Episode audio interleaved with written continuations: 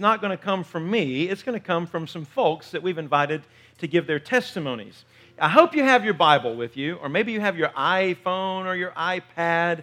Um, I'm going to begin today by uh, sharing a few thoughts from Scripture before I invite some folks to the platform to join me and tell you a little bit about God's work in their lives. So if you have your Bible, I want to invite you to turn with me to the opening Scripture for the day, um, Revelation chapter 12. Revelation chapter 12. So today is about testimony. It's about the power of the spoken word about what God has done in our lives. Um, I began this service today by asking you a question What has God done for you? Now, today as we begin, I want to share four scriptures with you that I think share a little bit about the power of our testimonies, what God has done in our life. And the first one is from Revelation chapter 12. It's a picture of the end of the book, the end of time, uh, the moment when um, Satan is triumphed and God does his victorious work forevermore. And if you've got Revelation chapter 12, I'm going to begin reading in verse 10. Listen to these words. John the Revelator wrote these words Then I heard a loud voice in heaven say, now have come the salvation and the power and the kingdom of our God and the authority of his Christ. For the accuser of our brothers, who accuses them before our God day and night, has been hurled down. They overcame him, watch this, by the blood of the Lamb, by the word of their testimony, and that they did not love their lives so much as to shrink from death. It's a powerful scripture. I hope you've heard it before. Revelation chapter 11. They overcame him by what? The blood of the Lamb, that is the cross of Calvary and the Lamb sacrificing for us. The word of our testimony. Literally, our mouths opening up and telling about the redeeming work God has done for us, and that they did not love their lives enough to shrink from death. That scripture from Revelation reminds us that there is power in your testimony. There is power in your words. There is power when you begin to tell somebody else about what God has done for you. Now, it's amazing power, evidently, because it ranks it right there next to the blood of Christ, right? The blood of the Lamb. So, what, the, what, the, what this really helps us understand, guys, this is for every one of us. If you call yourself a believer, if you would say, you know what, I'm a Christ follower, I'm a believer, then the byproduct of that means that you need to be telling folks about what you believe and how you have been redeemed. Telling other people what God has done for you is part of the Christian journey, it's part of the Christian mission. And if you're a Christ follower, you are supposed to be telling other people what God has done for you. I want to read for you Psalms 107, chapter 2. Let the redeemed of the Lord say so whom he has redeemed from the hand of the enemy. I guess I should have read that off the screen. Let the redeemed of the Lord tell their story, those he redeemed from the hand of the foe.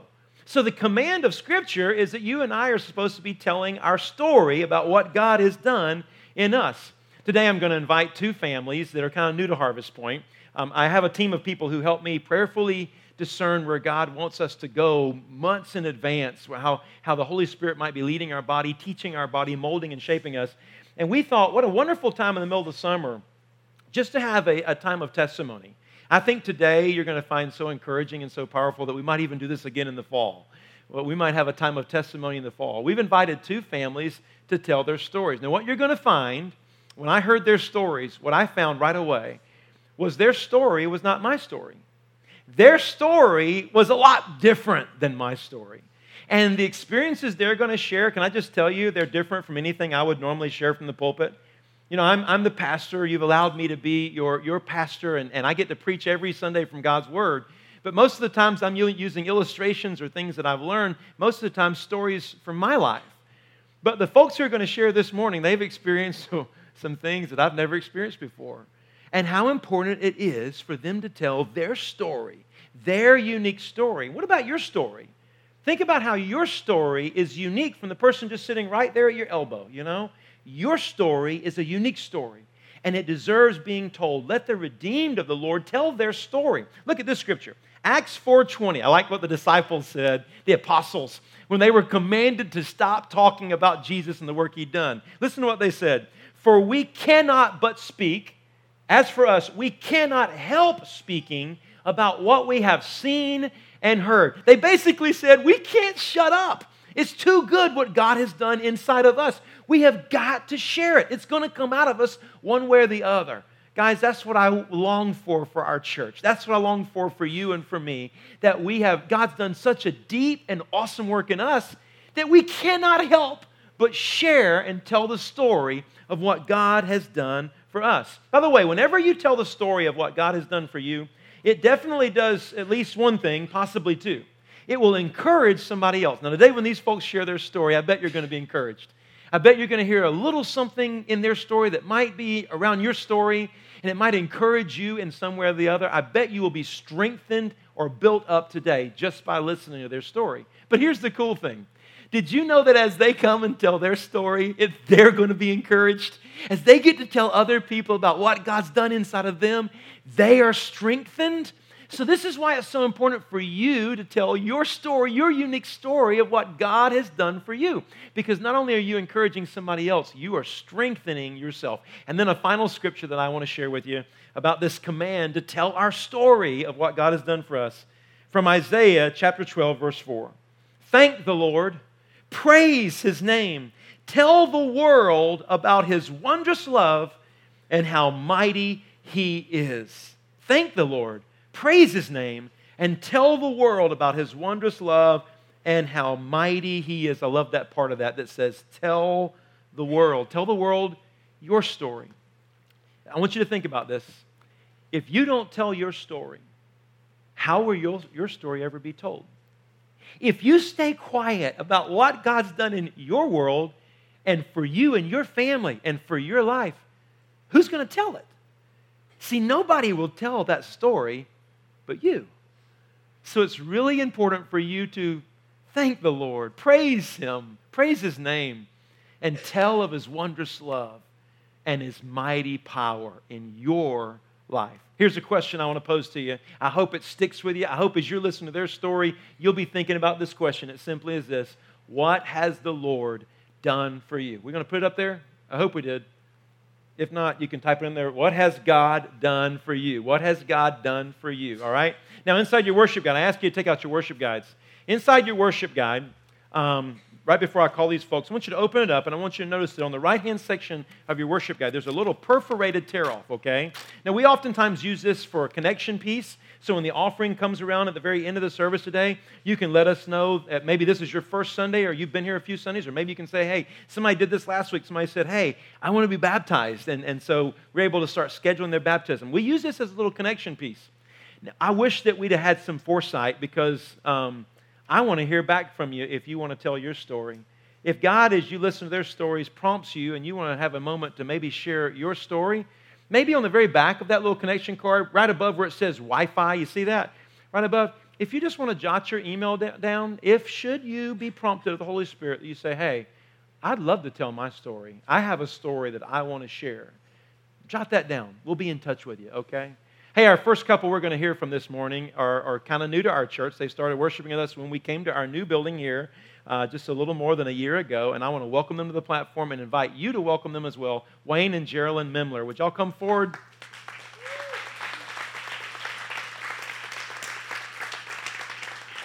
Now, as Wayne and Geraldine come forward, I'm going to do a real quick commercial, okay? Um, Wayne and Geraldine are part of a pretty special group here at Harvest Point that meet on Tuesdays, and they're called Prime Timers. Okay, Prime Time. And the Prime Time group um, is an elite group. You have to be of a certain age, I guess. Way old. way old. What is way old? Uh, uh, uh, uh be careful. Um, so, so uh, prime timers is a group of folks that are you know older than 50 or 55 or 60 or something like that, and uh, they meet on Tuesdays. And they're not meeting in the summer, but they're going to meet in the fall. They'll start back meeting, meeting again in the fall. And they have a blast together. They not only get to study God's Word for a couple hours, they go to lunch together. And so, if you fit in that age group, we'd love to have you come and be a part of that. Wayne is actually going to be leading that for us in the fall. I'm sure he'll have a little help from some other folks as well. So, thank you, Wayne, for stepping into that. And thank you today for sharing y'all's story of what God's done in your life. Go at it. uh, this is scary. Steve uh, asked us to do this, and it's scary. So, anyway, I'd like to start with uh, just a little bit of my history. I'm from Sacramento, California, originally. It's where I grew up and so forth. And as growing, as I was growing up, my father was a very stern disciplinarian, an old German guy, and uh, I always was in fear of him. He never expressed love to his family at all. And that might have been a result from things he went through, I don't know. But I never felt that he loved me or uh, the primary thing I was concerned about was somehow earning his approval and his love, and I never felt like I did. But even as a young child, near my grammar school, there was a little Lutheran church, and I felt drawn to go to church. We never did as a family.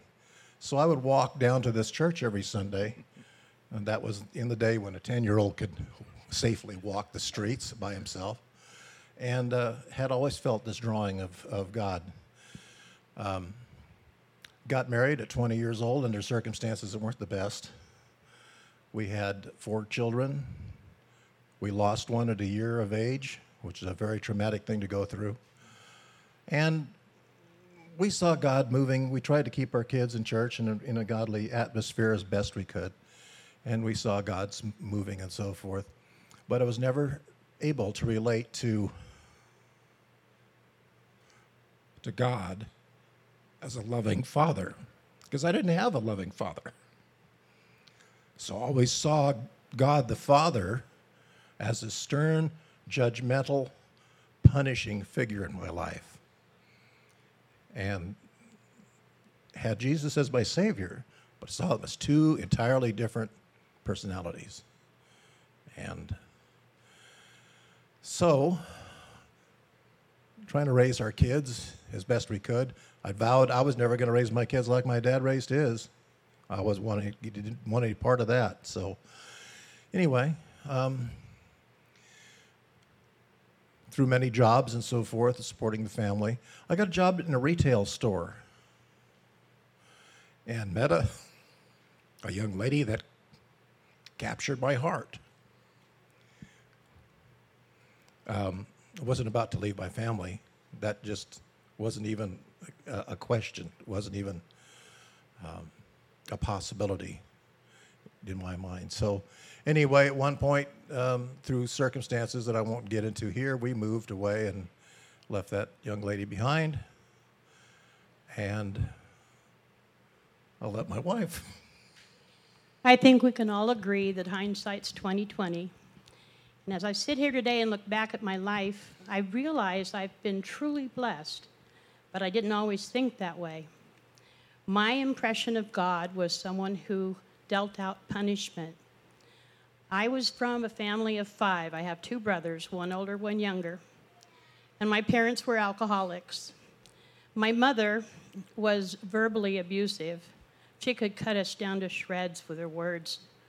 My dad, on the other hand, was explosive, very violent. Um, he would beat us. And I'm not talking spankings, I'm talking beatings with whatever he could get his hands on.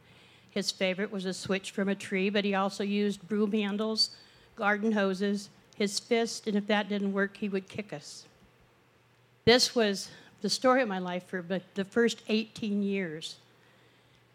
When I was 18, I met Wayne, the first person in my life who was gentle and kind and caring, had a great sense of humor, and loved to laugh.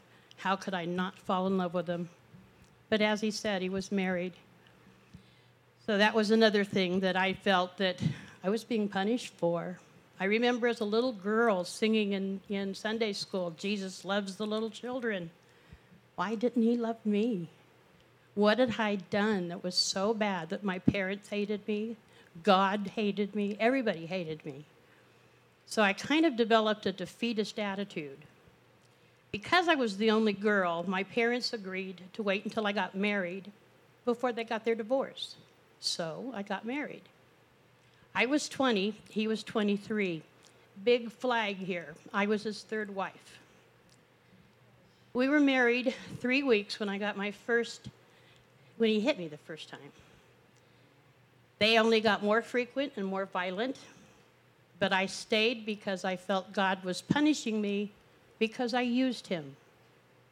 After 23 months, I figured I better get out of here if I want to live. I uh, married my second husband, who was good looking and very confident, and I was drawn to that and found out too soon that he was a narcissistic alcoholic with control issues.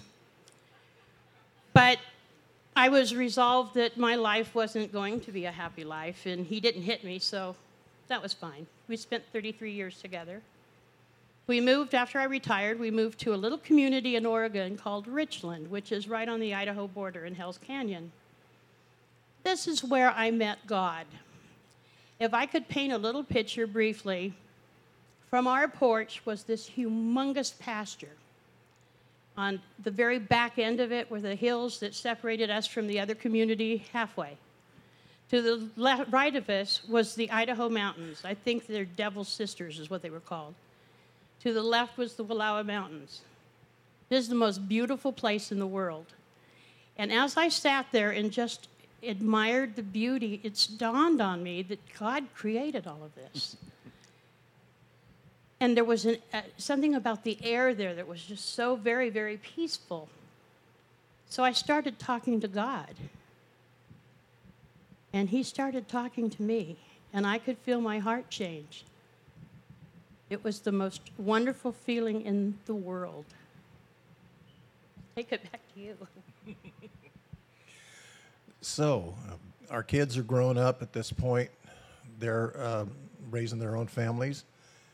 And my wife one day said, I want a divorce. And I thought, okay. Uh, I certainly was not in the place where I wanted to stay with somebody that didn't want to stay with me, so we got a divorce. And then I kept thinking back to this young lady that captured my heart and thinking, you know, I'm going to see if I can get a hold of her. I don't know where she is. But the internet is a wonderful thing. so I got on the, found out where she was, basically, and got on the phone and got her answering machine. I left a little message and thought, waited and waited. And several weeks passed. I thought, okay, we'll just move on.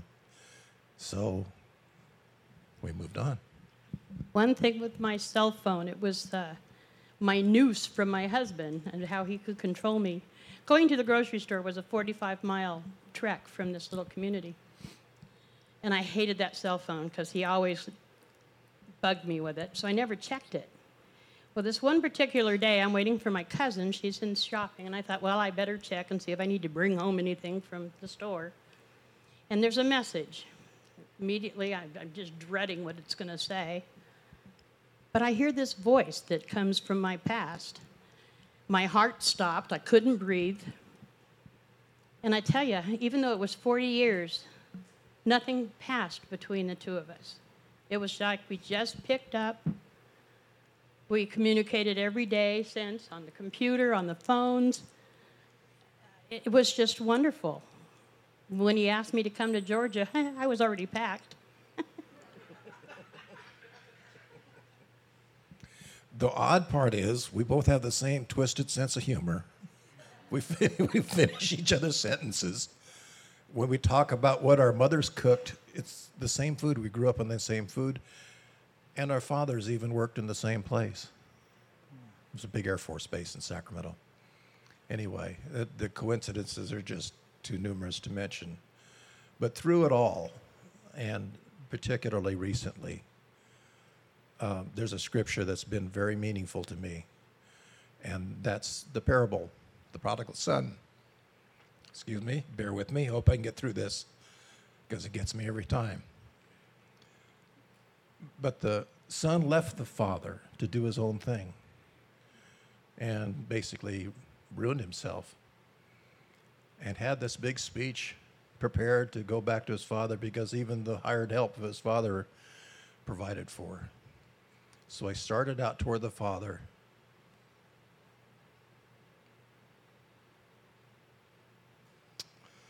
And the father saw him, didn't wait for the son to get there. He ran to his son and embraced him. That's the picture of the father as fathers should be. If you grew up with a godly father, as Stephen did, I know you were very blessed. But we all have a father that says, I love you.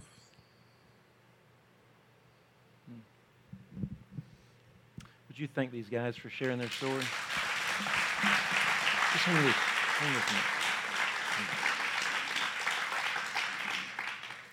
I love to hear stories like this because it's not my story. When I sat across the table at a little Chick fil A with Wayne and Geraldine, and they told me about having fathers who never loved them, or even fathers who abused them in such a horrible way, and how that affected their view of God, and even caused some of the journey, the wayward journey that they had, like that prodigal son. My heart was touched because it's a reminder that no matter how we zig, no matter how we zag, and by the way, some of us zig big and zag big, some of us a little bit less, but we all go our own way, right? Romans says every one of us has gone our own way. His grace is still there for us.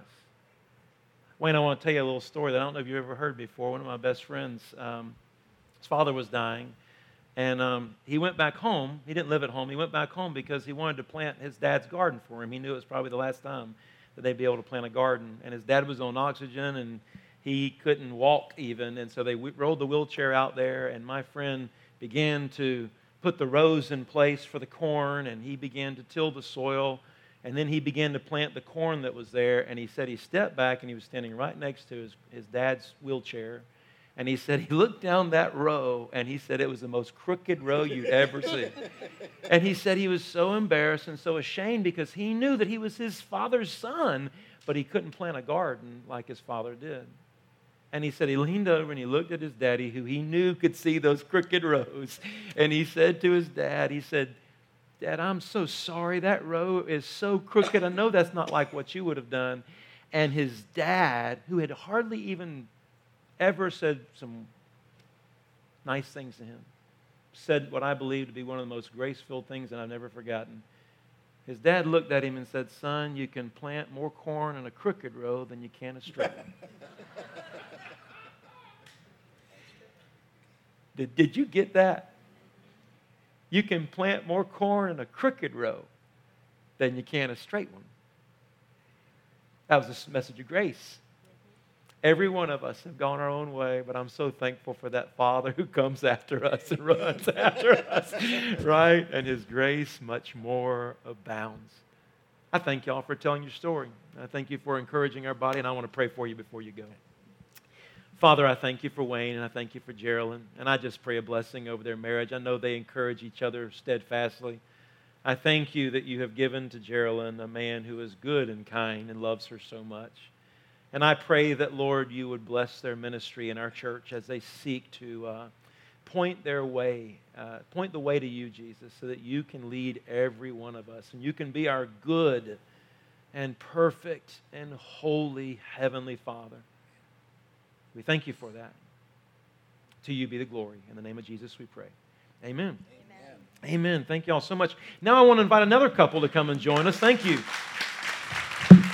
I'm going to invite Mark and Susan Butler. Would y'all come forward?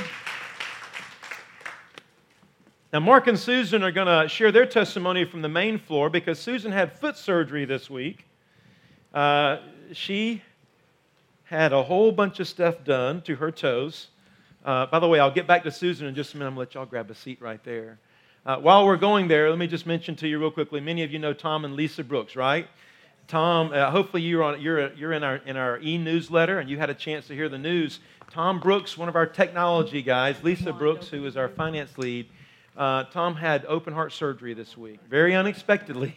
He went in for a heart cath on Monday, and then, on Wednesday we went in for a quadruple bypass. But Tom is well. He's really well. Yeah. Tom walked back and forth up the hallway yesterday. He wishes he could have been here this Sunday. I'm sure he probably will be here next Sunday. Thank you for your prayers for Tom. Um, now we don't have to worry about things like the widowmaker and other things. He is healthy and strong. Susan and Mark are kind of new to our church, been here for a good little while now, but I wanted them to share a little bit of their story. Now, Susan had foot surgery this week. Mark, you want to tell everybody why she had to have foot surgery? Do you remember? Yeah, put it all the way up though. Uh, she had foot surgery because she kicked me. Is that right? but uh, but it was fun though, and uh, she's she's been through a heck of a time with this foot surgery. And uh, the week prior to that, she had uh, That's right. hernia surgery. That's right. She did it all at one time.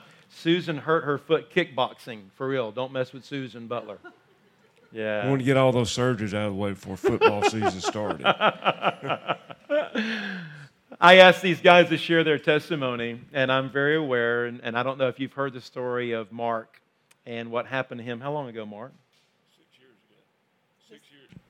Six years ago. Six years Well, ago. six years in August, September. September. I was dead. I don't remember. yeah. So Mark had an incredible story, uh, literally about dying and um, suddenly, and and yet being saved, and God doing a miraculous work. When I when I invited these folks to share their story, I knew that there's a lot more stories than that. And so they looked at me, and uh, I remember Mark was the one. Mark said, "Well, what story you want us to share?" And I said, "Mark, I don't care." I said, This is your chance for you to testify to what God has done in your life. And I said, I just want you guys as a couple to pray about that and decide what you would share together. And so, And I'm going to let Susan do all the talking because we'd never get finished if I had to talk. Because that'd be like cry what I. all right. Thank you. First of all, I want to say, uh, say thank you for the prayers and the calls and the text and things during my surgeries and recovery. It truly means a lot to um, be in a church where people truly care and reach out to you and love on you, and, and I thank you all very much for that. Um, Mark and I started coming to Harvest Point uh, in 2015, and we really, really, really love being here. Um, we uh, the the very first day we came, it was like we were home and we knew it. Um, we've known each other since we were 11. We grew up in Forest Park, and this year we'll be married 26 years. We have four children and 10 grandchildren, nine boys and one girl. And everybody says, "Well, I bet she's spoiled rotten." Well, they all are spoiled rotten. So, but we enjoy doing that so much. Most of you have heard the testimony of Mark um, and God's goodness to us during his sudden cardiac death episode in the fall of 2010. Um, the fact that more than once the doctors told us to take him off life support, that he would never survive, and if he did, he'd be a vegetable. Well, prayers and God's healing mercy prevailed, and today Mark is whole and healthy, and a testament to the fulfillment of God's great plan for our lives. From this, I learned a couple of things. Doctors do not know everything, and prayers move the hand of God. And there were people all over the United States, probably all over the world, praying for him during those 27 days that we were there. And um, even the doctors and nurses, one of the nurses referred to Mark as their miracle. She, she just kept saying, I, I've just never seen anybody recover from something this traumatic before. So, anyhow, God is good. When our children were four and five, or in K4 and K5, um, they were going to school and they were learning the letters of the alphabet. And the way they learned the letters of the alphabet was they would learn A, and then they would learn a scripture. All have sinned and fall short of the glory of God, Romans 3:23. Or B, believe on the Lord Jesus Christ and thou shalt be saved, Acts 16:31. Well, I tell you that to tell you that I want to share with you today the ABCs of our testimony. A, accidents. Car accidents, some minor, some serious, in fact, vehicular homicide serious, and accidents that were sometimes more of an oops. B, babies. Sometimes the oops means there's a baby on the way and there's not been a wedding yet. When this happened, we weren't overjoyed. However, we knew Psalm 139, 13 through 16, where God said, I created you, for you created me in my innermost I'm sorry, for you created my innermost being. You knit me together in my mother's womb. I praise you because I am fearfully and wonderfully made. Your works are wonderful, I know that full well. My frame was not hidden for you when I was in the secret place. When I was woven together in the depths of the earth, your eyes saw my unformed body. All the days ordained for me were written in your book before one of them came to be. Children, see, they're a gift from God, but grandchildren, they are truly the greatest gift from God. Because we're a blended family, many folks will say, Is that your daughter or is that Mark's daughter? And I know they mean biologically, but we've been together for the majority of their lives, and so that doesn't really play into it for us. Not being biologically related does not make you any less of a parent. Being a real parent isn't in the DNA, but it's in your heart. Our grandchildren, man, God really did a work there. Some of my biological grandchildren look way more like Mark than like me, and vice versa. And so God's really blended us all together. D, decisions. Thankfully, all of our children have accepted Jesus as their Lord and Savior, and our grandchildren who are old enough to understand have made the same decisions and followed by baptism.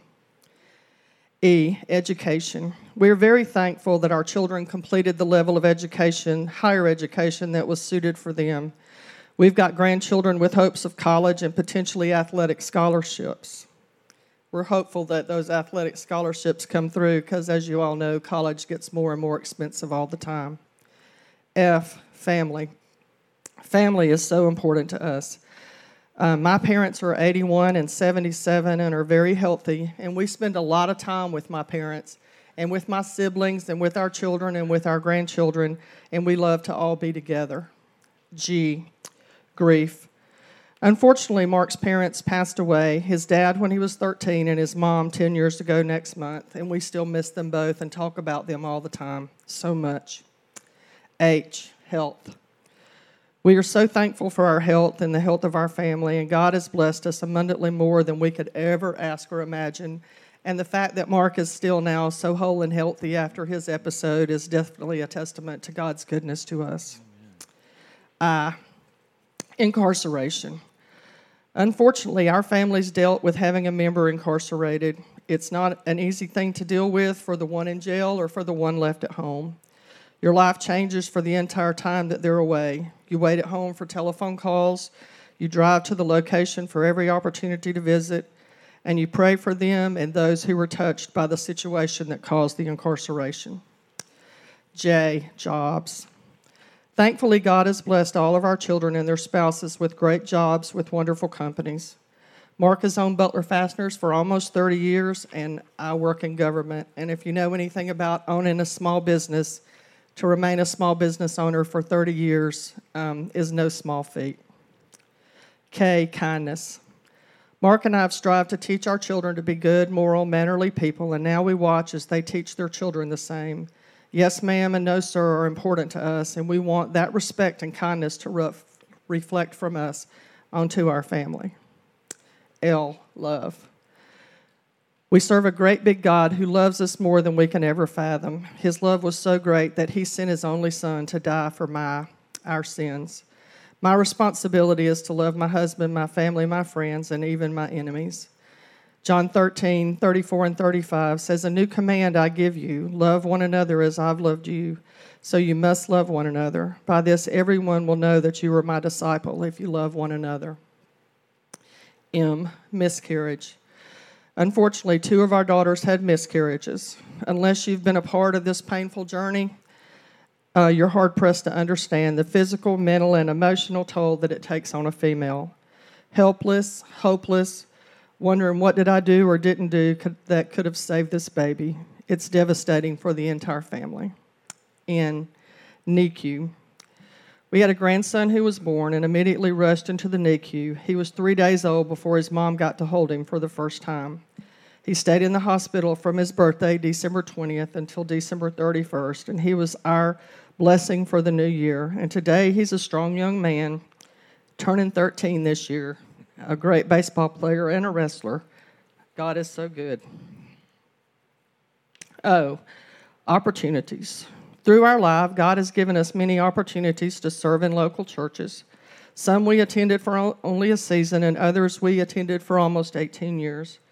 We love being a part of a community of Christ followers who are forward thinking and seeking new ways to bring the lost to Christ. We love being here at Harvest Point. Prayer. Of all the things I've described to you in these first few letters, they were all covered with prayer. Some were easy prayers, and some were those prayers in the war room. Some were prayers standing around a hospital bed or in a waiting room at a prison. Some were crying, calling out to God, pleading prayers, but many, many were prayers of thankfulness and thanksgiving for God's great provision, mercy, and love for us, showing His grace over and over and never failing to show up at just the right time. Questions. Q. Many things have happened in our life that we don't fully understand. We have questions. And maybe on this side of heaven, we'll eventually get the answers. But even though we don't understand or know all the whys, we know and understand we serve a sovereign God who has our best interest in mind when things happen. Our reality. The reality is we're here for just a short time. James 4:14 says, "Why you don't even know what holds tomorrow. What is your life? You're a mist that appears for a little while and then you vanished." We have to get busy with the work of the Lord, leading our families, reaching out to lost loved ones, loving the unlovely, those who are different from us. We need to be in prayer for this nation, this state, this community, and the upcoming election. S. Spiritual warfare. After seeing War, Room, listening to Pastor Stephen's sermon series, and doing the purposely plugged in Wednesday night study, I became keenly aware of the need for fighting for my family, friends, and loved ones in a spiritual way. When I feel the Spirit urging me to pray for my war room, I become like a mother lion protecting her cubs. The Spirit and I go into battle over marriages, children, and our children's friends, habits and strongholds, and anything else that I know the deceiver is trying to bring onto our family. T, tragedy. Through our lives, we felt the impact of tragedy, but we are both of the opinion that God never wastes a tragedy. Something good will eventually come out of it. You, unshakable. The definition of unshakable is marked by firm determination or resolution. Firm, steadfast, steady, stiff, unbendable, unfaltering, unwavering, resolute. It is the prayer of Mark and I that when we stand before God, He will say that our walk with Him, that in our walk with Him, we were unshakable. V and W, Valley and Wilderness. During our life together, we've spent time in the valley, in the wilderness, and on the mountaintop. God has been compassionate and gracious, slow to anger, abounding in love and faithfulness to us. X. You know, there's not many words that go with X except X ray. So I altered it a little bit and it's Excite. Hebrew 10:24 said, "And let us consider how we may excite one another on toward love and good deeds. That is what we are what we want to do here, to join arms and love and serve God together with enthusiasm and excitement with the folks of Harvest Point. Why yield? Job 22 21 says, Yield now and be at peace with him, thereby good will come your way. Yield means to give way to arguments, demands, and pressure. Elisabeth Elliot, um, the missionary, tells of two adventurers who stopped by to see her, all loaded with equipment for the rainforest east of the Andes. They sought no advice, just a few phrases to converse with the Indians. So she writes Sometimes we t- come to God as the two adventurers came to me, confident and we think well informed and well equipped. But has it occurred to us that with all of our accumulation of stuff, something is missing? We may think we know where we're going, but we must never be too prideful to yield to the wisdom of the Holy Spirit. While this simple act does show, show dependence on God, it does not show us to be weak, but rather strengthen in a way that others are not. Our prayer is that we won't be so bogged down with accumulations and stuff and miss the most important part being yielded to God and the Holy Spirit, listening for that still small voice that guides and directs our path. We, as parents and grandparents, must be good examples for our children and our grandchildren. Z, zeal. The Lord will march out like a champion, like a warrior. He will stir up his zeal, and with a shout he will raise the battle cry, and with triumph will triumph over his enemies. Isaiah 42:31.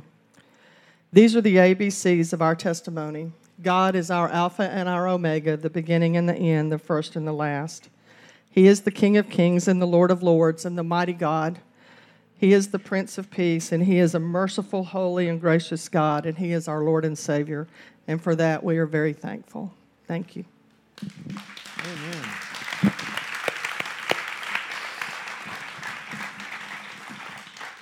Amen. I'm so thankful for Emmanuel.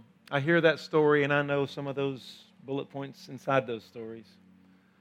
And how God's there for us at every turn, every valley, every wilderness, every mountaintop. He's with us. Would you pray with me over this Butler family? Father, I thank you for this family. And I just thank you how you have held them through their toughest of moments and how you're still holding them today. Because all of it is still not resolved today. They're still in some places walking through places where they're trusting and trusting and trusting for your provision and your grace. And we just pray, God, for the children and the grandchildren and the, and the legacy that Susan and Mark are trying to leave on this world, that they would leave Christ followers who have a great testimony of their own of how you have moved in their life. And Father, as we hear Mark and Susan's story, I am reminded that we're going to go, you told us, we're going to go through tribulation. We're going to go through trouble. But that you have overcome the world and that you are here with us and within us, and your power is at our disposal. I thank you, God, for the grace and the power that is all over Mark and Susan's story. And Lord, I pray for the person who's sitting here today who may be going through the greatest of all their wildernesses. I pray that you would be their power today, that they would cry out to you and you would be Emmanuel, the God who is with them right now in the middle of their valley or their wilderness. And I thank you, God, that in those moments when we put our foot down deep as we can, we will find a rock. And that rock is you, Jesus. We know you are with us. Lord, I pray for every person here in this place today because we all have a story. And we also all have people in our world who need to hear our story, who need to hear the redeeming work you've done for us. So, God, give us courage and boldness. Give us insight. Help us to speak and, and, and uh, tell our story about what you've done for us. I pray you'd help us do that in our, in our homes, in our neighborhoods. I pray you'd help us do that in our church. I pray you'd help us do that in our workplaces, God. Help us to be bold. Give us boldness. We want to be like the apostle in that passage from Acts that says, We cannot help but tell what we have seen and what we have heard and what you have done in our lives. I pray that over us, Lord. I pray that over this body.